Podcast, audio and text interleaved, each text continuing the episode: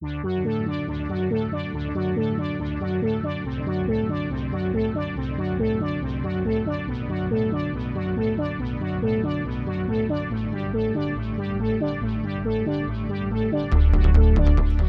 everyone, welcome to Intergalactic Crack, the Armagh Observatory and Planetarium's stellar podcast. Uh, my name is Heather and I'm joined today with my colleague Courtney. Um, and well, first of all, we just want to welcome you back, and um, I'm just going to remind you all, in case you'd forgotten since the first episode, just who we are. The Armagh Observatory and Planetarium has been around since uh, the observatory seventeen ninety, the planetarium uh, nineteen sixty-eight, and for any international listeners, Armagh is in Northern Ireland. Um, so yeah, I just I can't believe it's our second episode already. What about you, Courtney? Yeah, um, the first episode went really well. Um, seemed to get a lot of positive feedback from people. Just in case anyone's thinking about leaving us any comments or suggestions, feel free to do so um, on our social media or send us an email if you have an idea for a topic you'd like us to cover. Um, we would love to hear from you and, you know, build the podcast alongside our listeners. Um, but we do have a very special topic today. It's a question oh. we get asked. We get asked about this topic a lot in our line of work. Um, mm-hmm. So Heather, what is it? Um, well, today we're talking all things asteroids, and this is for uh, the International Asteroid Day. Um, surprisingly, there's an international day for that. And we thought for this episode that we would bring in an expert. So I would like to introduce you all to our friend, our colleague, Doctor Rock. Would you like to introduce yourself? Yes. Hi, both of you here. Um, I'm Rock. I am just finished with my PhD in on comets, as it happens, which is quite close to asteroids, uh, here at our observatory planetarium, and also joined with University College London. Um, and I'm very excited to talk about this. I don't have the first question. Do you know, I mean, presumably you know, why it's the thirtieth of June, that's the asteroid day? I think I know why it's the thirtieth of June. Can I can I hazard my guess, and you can totally correct me if I'm wrong? Sure, go ahead. Okay, I think uh, it's the thirtieth of June because in nineteen oh eight, there was something called the Tunguska event. That is exactly it, yes, yes. Yes! What was that? Would, yeah, what was that? Well, Tunguska event was essentially um, the biggest asteroid impact in the last couple hundred years, at least, um, or asteroid object impact. Um, essentially, it happened in nineteen oh eight, so it'd be one hundred twelve years ago, um, on thirtieth of June, in the middle of, well, in Tunguska, which is a region in central Siberia. And essentially, there was a giant explosion, which was heard a long way away. There was two thousand square kilometers of trees flattened. Um, that's seven hundred seventy um, square miles. Um, and um, it was just very peculiar. There was basically no one there, so no one actually saw the thing happen in person, um, because it's middle of Siberia. Uh, and there are, however, things that we saw from elsewhere, or and later an expedition to get there. So we, there was the sonic boom that uh, went quite far, uh, and, and actually I spotted, so I was pretty sure we had something on that in our, of course, um, Armagh Observatory weather records on the... Um, From the first to fourth of July, so a couple of days after the event, uh-huh. we have nocturnal glow under remarks here, and then later on, sort of someone added that you can see it's a different, different handwriting. Or slightly later on, results of Great Siberian Meteor! Exclamation point, and then a source for um, a paper on that. Oh wow! Yes. I mean, well, that just highlights, you know, how old our observatory is. We started recording the weather continuously since uh, seventeen ninety-five. That's That's really incredible that we have that in our archives. And you know what, we could probably do an episode alone about what we have, because I know, Rock, you do you take the weather readings, so you're part of the history. But um, yes, that's that's really interesting to know that we we have that. Um, and it's interesting to know that that's why we have um, Asteroid Day today. Yes, yes. So that, that's good to know. And just um, to clear up for anyone listening at home. Rock, your name is Rock and you study comets, which yes. are space rocks. I just want to make sure everyone heard that. We're not calling him Doctor Rock for like, uh, to make it funny. Like just your name and you went into yeah. that field of work. Mm-hmm. That is correct. That is correct. I know a lesser known fact about our Doctor Rock as well. Oh? He used to study geology. Oh, what am I know? So, yes, yeah. The Earth Science Department was very sad to see a rock leave it. Uh, they, they said it hadn't happened before. Uh, I would say so, but I'm glad that we have you now. Mm-hmm. Definitely. So, um, well, we have a string of questions that we would like to ask you, Rock. Um, is it okay if we get started, get cracking? Okay, so um, I have the first question here, and it's a question that we get an awful lot um, from the public. Um, what is the difference between an asteroid, a comet, and a meteorite? Right, yes. I mean, this is sort of a subset of the question, because of course there's also the meteoroid, meteor, and meteorite, which is its own little subtopic. Mm-hmm. Um, so first of all, I actually get that out of the way. So um, a meteorite is just any sort of piece of rock that landed on Earth from space. And that is the final stage of the meteoroid, meteor, meteorite. So meteoroid would be a little object out in space. Um, and I'll get to how that is different from asteroids in just a second. Then meteor is what you usually see in the night sky. And usually all you see is the sort of a glowing tail, and that, that's the end of it. But sometimes if it's large enough, you get pieces of it on the ground, and that's what a meteorite. Okay. So this is all in relation to Earth, essentially, except for meteoroid, which is just a tiny thing out in space. And sort of the, the distinction between meteoroid now and asteroid is kind of arbitrary. Basically, meteoroid is anything that's smaller than one meter in space, um, which will include a lot of little debris from asteroid collisions, or also lots of uh, cometary dust. Um, and asteroid is anything that's larger than one meter and isn't a comet, essentially. Um, And the difference between asteroids and comets now, those are the sort of two of the main types of objects that we call small solar system bodies, which is not a very inspired um, name, I suppose, but it does describe what it is. So the asteroids essentially will have formed closer into the sun. Uh, they will have um, mostly rocky material. They won't have as many ices or other sort of things that might um, in the vicinity of the sun turn into uh, gases by sublimation, whereas comets sort of formed rather further out and retain some of those ices, including water ice, uh, carbon dioxide ice, those sorts of things, which is why I'm saying ices as plural. Mm-hmm. um, and so yeah, that would be the distinction. There, there is a bit of a gray area in between. You can get things that are kind of like asteroids and kind of like comets, um, but that's the, the basic.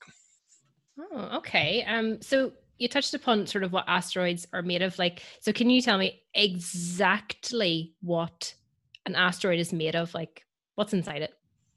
Well, yes, that will depend on the type of asteroids, um, which is not actually often discussed, I suppose, in the, in the general uh, public sphere, because the namings of the types are quite boring. There's type F, type S, type C, you know, that's, that's again, not We're very a highly inspired. creative bunch, aren't I, we? I know, I know, I know. Sometimes we are, but not, not other times. Um, and essentially that would tell you something about the origin of the asteroid. So uh, when the asteroid belt, where most of the asteroids in our solar system live, uh, was forming, um, it was actually forming sort of planetesimals, so, you know, little sub-planets. Uh, but then eventually Jupiter grew so large that it either ejected a lot of material out of the solar system via its gravitational interactions, or kind of um, helped break apart the pieces that were still there. Um, so we kind of have a missing planet almost, even though actually the mass in the current asteroid belt is very small. You wouldn't get a real proper size planet out of that. Um, but there are sort of, you know, millions of objects in it. And some of them will be, for example, uh, iron nickel meteorites. You would see that would be sort of analogs to the uh, core of the Earth, which is why I'm saying, oh, maybe it was a planetesimal that broke apart, because then that's how you get separation of layers. Because kind of in the solar system, as a general picture, you just have everything mixed up together, um, all sort of primordial materials, as we call it. So materials that were here at the very beginning uh, when the solar system was being formed. Most of the hydrogen and helium came, went into the sun, but sort of other stuff just floated around a bit. And that includes still a bit of hydrogen and helium, um, but also things like carbon, oxygen, iron, you know, um, all sorts of elements. And usually you just get a mix of everything. So a comet, for example, would actually be usually a mix of everything. You would get from sort of silicate particles to uh, carbon um, rich molecules and, and layers to also, as I said, weird ices and also normal ices like water ice. Um, but if you actually have a large enough mass, you will differentiate into layers, and just like the Earth has its layers inside. And then if you then break that thing apart, you maybe have those layers, you know, bits of those layers that you can find. So iron nickel meteorite, that's a rather long explanation, apologies, um, would come from a potential core of an early protoplanet. Then you might have chondrites, which are kind of the mixture of everything that I was just talking about. Um, and there's sort of various other types, but those two are carbonaceous chondrites, actually usually call them. Uh, the carbonaceous chondrites and the iron nickel uh, meteorites are the most famous ones, let's put it that way. But there's, there's mm-hmm. lots of sub-distinctions there. And actually, there's also a distinction of how asteroids are structured. So a lot of them are what we call rubble piles, which means they're just made of little bits which stick together basically only from because of gravity. And if, you know, if you got that asteroid and put it down on Earth, it would just collapse into a pile of rubble. That's hence the name. Uh, okay. Whereas others are uh, sort of solid, more, you know, actual pieces of rock more than um, loose collections of material. And just, am I right in saying, just you were talking about the, the different types there, we actually have in our planetarium uh, an iron nickel meteorite. It's the biggest meteorite in Ireland. And we also have a great example of a chondrite, which would be the Bovedy meteorite, which fell in Northern Ireland in nineteen sixty-nine. Excellent. Well, you kind of already touched on this, but how do asteroids form in space, or how did they form in space? Yes, yes, I kind of answered that in the previous question, I suppose. Yes, because it's, I suppose, as is often the way, these things are kind of connected. So you, if you want to know about what they're made of, you need to know why they're made of that, and that will come to how they formed, yes. So yes, I'll just a brief overview rather than potentially slightly more uh, rambling answers was earlier. When the solar system was being created, um, it's sort of, the material sort of collapsed in. Uh, a lot of it went into the sun, um, which is mainly hydrogen and helium, but also other trace materials. Uh, and the rest of it uh, turned into a disk, which is kind of a natural property of, of spinny things. They will turn into a disk, which is also why Saturn has rings, by the way. Um, is that the official term, spinny things? Spinny things? yes, yes. Uh, things with angular momentum, I think, we, we'd, we'd probably say. Uh, so they will form into a disk, and in, inside that disk, you will start forming various things from planets to comets. And in the region, as I said, mainly between what is today Mars and Jupiter, you will be forming um, just lots of little pieces. There, there are really little pieces formed elsewhere as well, but mostly they will end up in a planet. However, in that region, because of the gravitational influence of Jupiter, um, you will not form another planet, uh, but you will instead have these sort of just loose bits of um, rock flying around. Excellent. Uh, well, that's definitely, that's a lot of information, but like asteroids, they really are fascinating. But um, I mean, Courtney will be able to collaborate with me on a, this next question, because we get this all the time in the planetarium, and it's something everyone wants to know. You often see it in the media. Will a large asteroid ever hit the Earth again? So the short answer to that is yes, because kind of statistically speaking, I mean, Earth has been here for a long time, it'll be here for a long time still, and at some point there will be a what we might call a dangerous impact. As we said, one hundred twelve years ago we had the Tunguska event, which raised uh, you know, millions of trees in that two thousand square kilometer area. If that two thousand square kilometer area happened to be, you know, Moscow, if you're still in Russia, or London, um, then there wouldn't be a Moscow or London anymore. So that was actually already pretty bad. Um, but we do not expect anything like that to happen in uh, the foreseeable future. I, I can't give you the exact uh, cutoff date until we're confident, but, you know, basically no one has to worry about it. It's, yeah. it's you know, one hundred years, two hundred years, unless it's some really strange uh, thing happening, we would know what's going on already. And even we can also predict some of the strange orbital interactions between between objects. Um, so, yes, w there was there was one um, we thought might pass rather close in twenty twenty-nine, uh, which is called Apophis, which is kind of appropriate because it's, um, you know, god of the underworld in Egyptian mythology. Um, but it will pass within thirty thousand kilometers of the Earth. So that's quite close as far as it goes on the, on the um, scale of the, the planet and the solar system, mm-hmm. but it's, it's still a safe distance. I will say on the other hand, so I was talking here about the big impacts that might actually affect our lives. On the smaller impacts, well, they happen all the time. So Earth just plows through material every day, uh, mm-hmm. and every night at night we might actually see that, but also every day, um, and actually adds, you know, millions of tons of material to the Earth um, on that basis. Um, but it's really, really small things. So most of this would be, well, they would be meteoroids, so that the small objects more than one meter. And some of them will come from asteroids or asteroid impacts or something like that. A lot of them will come from comets. So as comets have their tails, some of that is dust tail, and some of that dust will just go into the solar system, either stay, stay in its track, and we might go through that track, or sort of spread around slowly and just occasionally hit us. Um, but those are really, really small pieces, you know, from micrometers up to a meter, and even a meter-sized object out in space, by the time it gets down to the ground, well, it probably won't get down to the ground. That's, that's kind of the whole point, because it will burn up in the atmosphere because it's so very fast. Uh, so much friction then in the atmosphere. It'll just burn up and make a very nice fireball. Um, but very unlikely to hit anyone. Um, yes. Good news then for everyone. You can rest assured people are on the case, making sure there isn't anything coming towards us, and the stuff that is coming towards us is teeny tiny.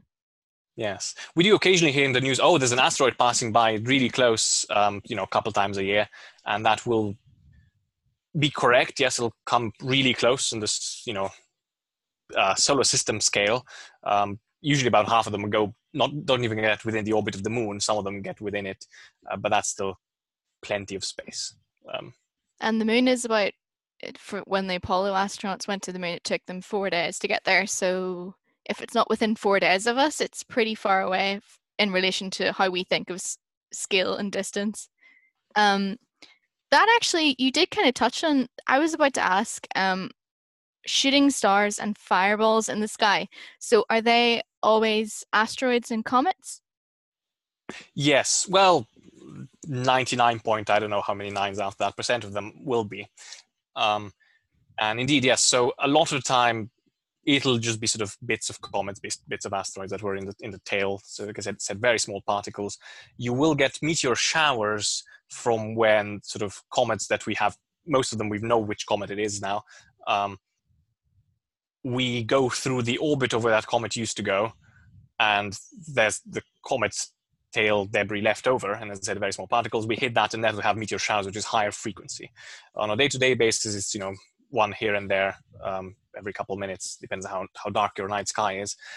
And um, that's just sort of the general debris, the, the uh, zodiacal dust, as we might call it.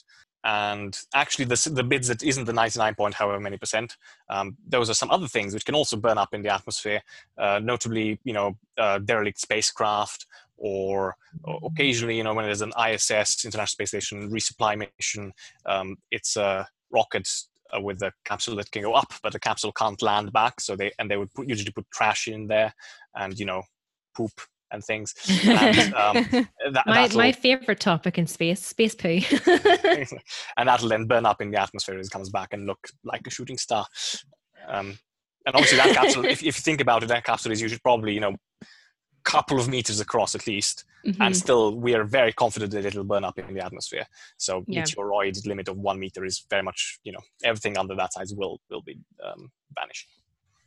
Excellent. Um, well, I know, just having worked in, in the planetarium so long, people always um, ask me this question, um, and I just want to know what your thoughts are on this, Rock. Um, what are the chances of actually finding a meteorite in your garden? And then as an add-on to that, say if you did find one, how much would that be worth? Because, you know, money is, money talks. Yes, and for the second part, I did actually have to Google that, because, you know, I'm, I'm a scientist, I'm not in the in the business of of selling any anyone uh, objects. But um, the chances of finding one in your garden are pretty small. So as I said, most of the things hitting us are so small it'll just burn up in the atmosphere. There are very occasional things which come through and, you know, actually land, land somewhere. Um, notable case: the Vividi meteorite here in Northern Ireland in nineteen sixty-nine. Uh, also. Obviously, the famous one is the one that uh, helped kill the dinosaurs uh, mm-hmm. sixty-five million years ago. But there are other ones in between there. And so they, they would already have to be pretty large objects. and most of them will still vanish by friction and sort of burning up in the atmosphere, and then there'll be a small bit remaining. So, for mm-hmm. example, the um, Chelyabinsk event, which is uh, rather more recent than Tunguska, but also in Russia, or more like western edge of Siberia than, than central Siberia. Um, the Chelyabinsk meteor was very spectacular to see, but um, I honestly can't remember if they found a bit of it on the ground at some point. They were definitely looking for it, and it wasn't very easy to find. They did. They did find bits. I know the Ulster Museum has a really great um, collection of bits of the Chelyabinsk uh, mm. meteorite. So, but the, again, they are very small. Like it wasn't. Yeah. I mean, it exploded, I think, about twenty-nine kilometers above the Earth. So exactly, exactly. Which by yeah. some of the divisions, you know, is still the atmosphere, but it's all actually quite thin already. Mm. Um, And as, as you actually point out, yes, there are many bits, and similarly for the Bovedy meteorite, also several bits um, mm-hmm. that were frag- fragmented. So when you have an object like that, you will have several bits um, that might be found in someone's back garden, as indeed had happened um, for Bovedy, mm-hmm. um, or indeed near a police station coming on through the roof. Um, yes. And I believe there's anyone a... listening. That was Sprucefield.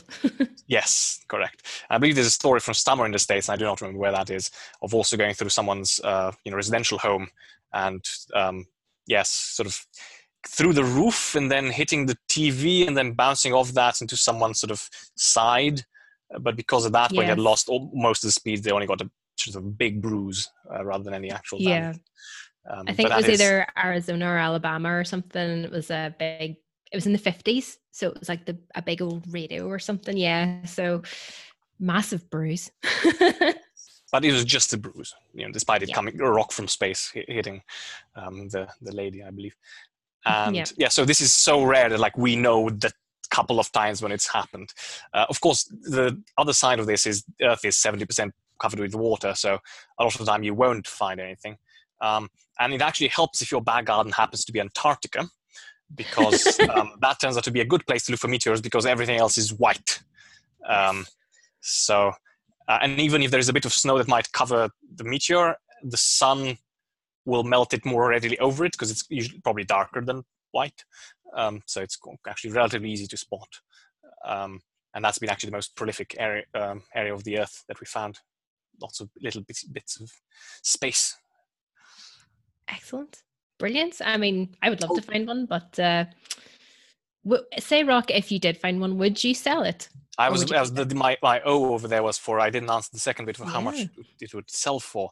Yes. So, so the internet tells me um, that you might, for a good specimen, uh, get from sort of thirty pounds per gram up to, for really good ones, which are uh, If if you know your meteorite actually came from the moon or the Mar or Mars, which is possible, even though it's really weird to think about how can something that was on Mars come to, to us or on the moon, um, those will get you sort of several hundred pounds per gram, and probably you won't get more than, you know, maybe a couple hundred grams of, of your meteorite, uh, unless you get very, well, lucky or unlucky, I suppose. Um, depends on how mm-hmm. you look at it, um, how big a hole in the garden can you uh, tolerate. Uh, but... A lot of the time, the scientists will be much happier if whoever finds them donates them to a scientific institution so that we can analyze them and learn more about space and our place in it. Uh, but sometimes those institutions also sort of buy off these samples. Mm-hmm. But would you keep it? If, say if it was you, would you keep it or would you sell it? Uh. No, I think I would go the, the route that I mentioned earlier. I think I would donate it to some institute mm. that could actually do something useful with it. If I first um, made sure that it is actually of some use, if it's just one of the carbonaceous chondrites that looks very normal or something like that, then I might keep it rather than sell it. Very good. Well, I do have one final question, and this is arguably the trickiest one. Do you have a favorite asteroid? Ah, well... Well, um, yes, so of course, my, my favorite asteroid is is asteroid ten thousand five hundred two, named Armagh Obs. Oh, oh. Yes. Or that, that's kind of a joke answer, but there is a, there is an asteroid called Armagh Obs after Armagh Observatory.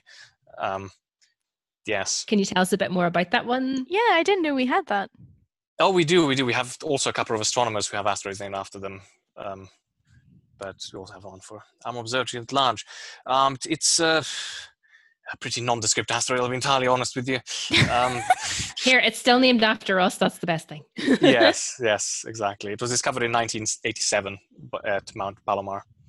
And mm. it was uh, the, the named after Armagh Observatory um, to kind of honor, well, the heritage of the observatory and particularly of uh, Ernst Öpik, who was the, well, working some of the time here mm-hmm. with us in the Brilliant. second half of the twentieth century. Yes, but as a sort of kind of more proper answer, but sort of in a sense, none of them are proper answers because I, I, you know, I, I enjoy several asteroids, but I, no, I wouldn't say any of them are my favorites. I do rather enjoy the Trojans, uh, particularly the Jupiter Trojans, and that'll be for two reasons. First reason, um, well, the name's just great, and I'll get into that a bit more detail later. Uh, the second reason is that they, they're just there to remind us that physics is weird, because, um, yes, so Trojan asteroids, for those of you who don't know, um, are essentially tra uh, trailing ahead and behind of an object orbiting the sun. So the most famous ones are Jupiter Trojans, but you can also define in the same manner Trojans around other planets. Um, even Earth has got like one or two Trojans that we found. I think only one actually. And it's probably temporary, so it will go out of that little sweet spot ahead and of, or behind uh, the planet where the gravitational interaction, so gravitation, interaction between the sun, the planet, and the fact that the planet is orbiting the sun um, creates the sweet spots where, where objects can be in a mostly stable orbit. And yes, for, for that I particularly enjoy the Trojans, or indeed the Jupiter Trojans are in two camps, of which one is um, the Trojans and the other one is the Greeks, because, you know, if you have two camps then you can make the Trojan War happen. And, and my favorite part of that is that they started naming those after the heroes from, from the Iliad, and then later they decide, oh, we should probably, because it looks like there's two camps or two areas where they found, and we can say one area is for the Greeks, the other area is for the Trojans.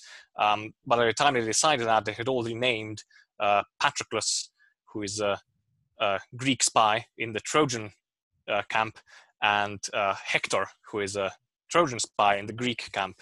So those would be my two favorites if I had to really pick the, the spies uh, infiltrating the enemy lines. Oh, that's that's just brilliant. I think that's the best answer I've ever heard. uh, well, um, surprisingly, we've come to the end of today's session. Do you know what? I don't know about you, Courtney, but I could just sit and talk to rock all day. I, I could. I, I do enjoy talking to rock about rocks. Um, it, it is it is quite enjoyable. Mm-hmm. Um, so guys, thank you so much for tuning in to our um, All About Asteroids episode for International Asteroid Day. I hope you've gained a lot of information from that. Um, I'm hoping that we can have Doctor Rock back on the podcast again in the future. I mean, anytime, seriously, that was really fun. Um, Make sure you subscribe to our podcast. Make sure you contact us on all social media platforms as well.